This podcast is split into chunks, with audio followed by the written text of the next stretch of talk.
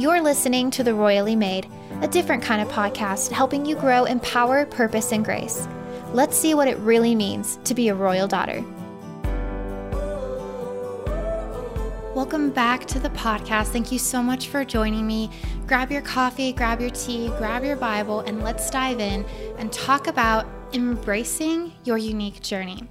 This is something that God has really been speaking to me a lot lately. I think sometimes when you hear something from several different people over and over again, you start wondering, all right, God, is this something that I am not doing well or that I need to hear. And so that's been happening to me with this. We were having dinner with a good friend named Ricky, and he was getting ready to get married and do all these exciting things. And he started talking about something that really stuck with me, and that is about embracing your own journey and how Mocha, my cat, is a little uh, needy right now. He started talking about embracing your own journey. And so often we get distracted with other people's journeys. I don't know if you do, but I definitely find myself doing that a lot, especially when I see other people who are doing things that are very similar to what I want to do or what I would like to do or what I'm interested in. It's really easy to start comparing yourself to other people. And of course, we do this all the time. But too often we look at people and we start comparing their journey to our journey. Ricky is a guy who's done a lot of really awesome things in his life. And I mean, he's sailed the Nile, he's crossed the continent of Africa, and done amazing things for God. But so much of it has been kind of behind the scenes. It hasn't been um, exposed on camera and things like that. A lot of people don't know what he's done. And we were kind of talking to him about that. Like, is it hard sometimes to do things that people don't know about, that people don't see? And he really just talked about kind of finding your purpose along the journey and embracing the unique journey that God has for you. And after hearing that, it just really stuck with me of the concept of our purpose not being a vocation or um, a career or just this this thing that we have to get to, but rather it's more of a journey. It encompasses your entire life. It's not a one event thing. And I was just meditating on that for a while. And then we were at a meeting for work, and one of our executives, our CEO actually, he was doing a little teaching. And he spoke on this exact same thing. He talked about how your purpose isn't a destination, it's a journey. And he talked about the phases of it. And that's something that maybe I'll go into on another episode because it was very interesting. And I'm still kind of mulling over all of those details. But I really felt like God was kind of getting through to me this concept of stop thinking about your purpose and your life as this point that you have to get to. I have to get here and then I fulfilled my purpose. Because when we do that, we kind of take the relationship aspect out of our purpose, right? If you know that point G or whatever is my purpose, I'm just going to think about what steps do I have to take to get there and I want to get there as fast as I can with as few problems as I can so I can get to my purpose and then I'll be fulfilled. And that takes all of the need to have a relationship with God kind of out of the equation, right? You don't need God to guide you and direct you if you have steps A through Z to get to the point that you want to get to. And instead, we need to start looking at our purpose and our life and our calling as a journey. And we need to actually step in and embrace the journey.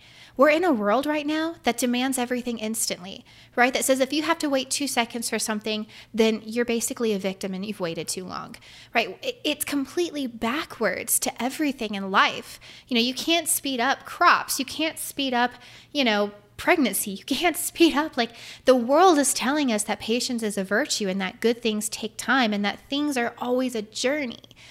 And yet we try to bypass that journey all the time and then we wonder why we're so unfulfilled in our lives. Why why we're so frustrated with our lives. Why we're constantly comparing someone in season 12 of their life with our season 4 and why can't we be there? And we don't grasp this concept as well as we should. I want to read you a scripture that I think expresses this very, very well of where we are in this journey with God, and it's Hebrews 12 1 and 2.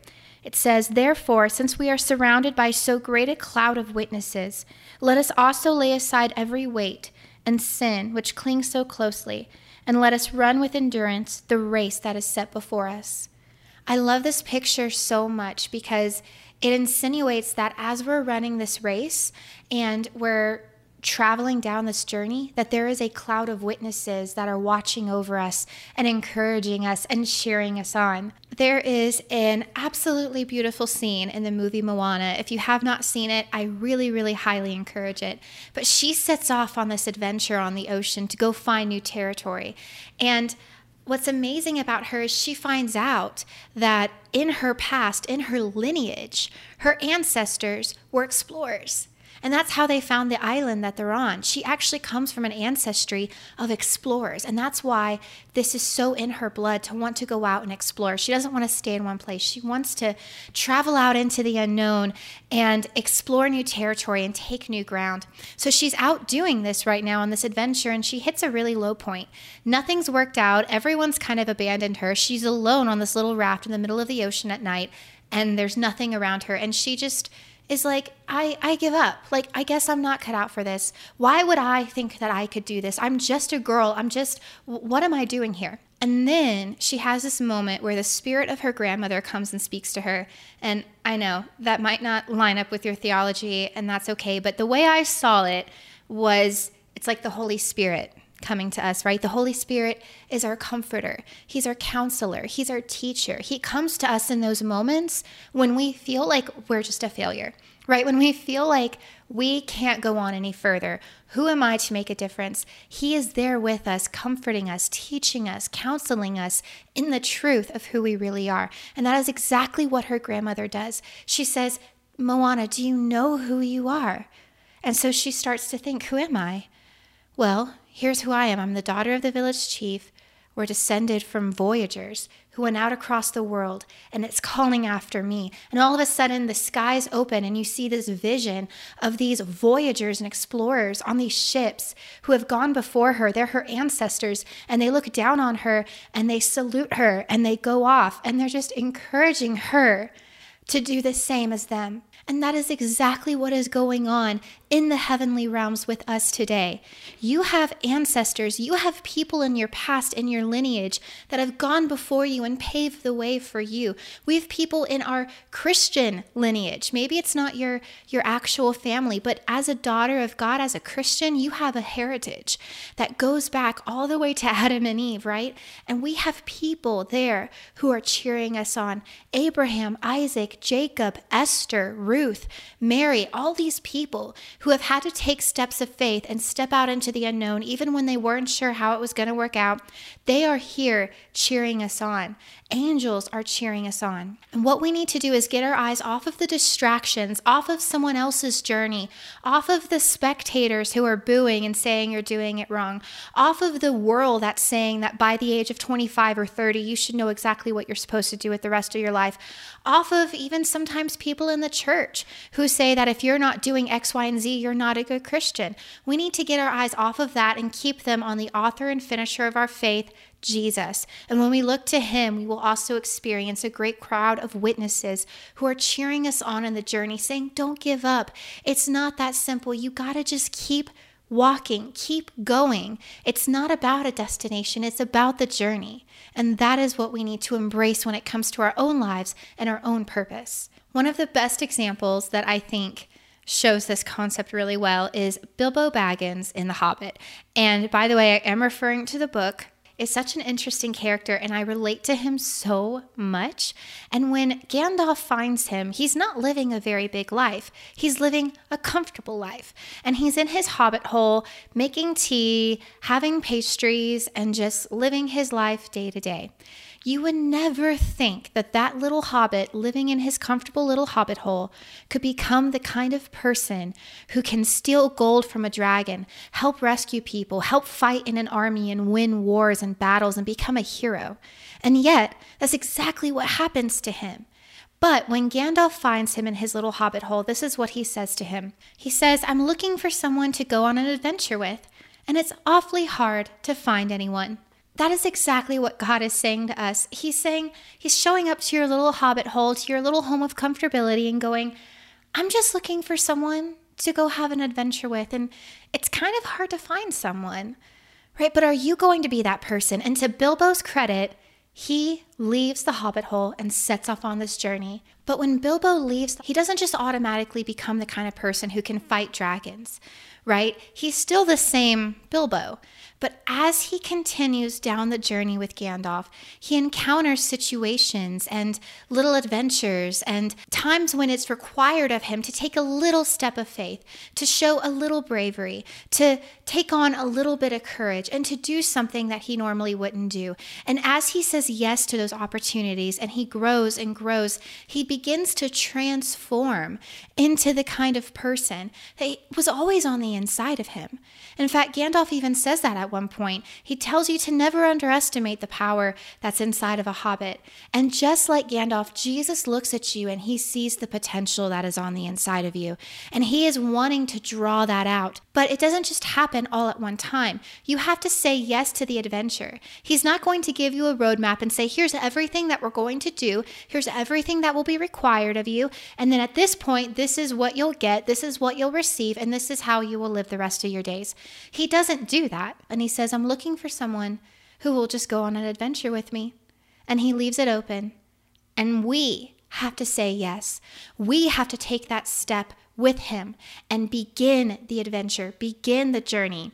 And as you continue down the journey with Him, it will transform you into the person who is able to handle the purpose that He has for your life. The person that you know is always on the inside of you, but you wonder if you're ever going to make it there. Saying yes to the adventure may look different to you than it does to me. It may be saying yes to taking that new job.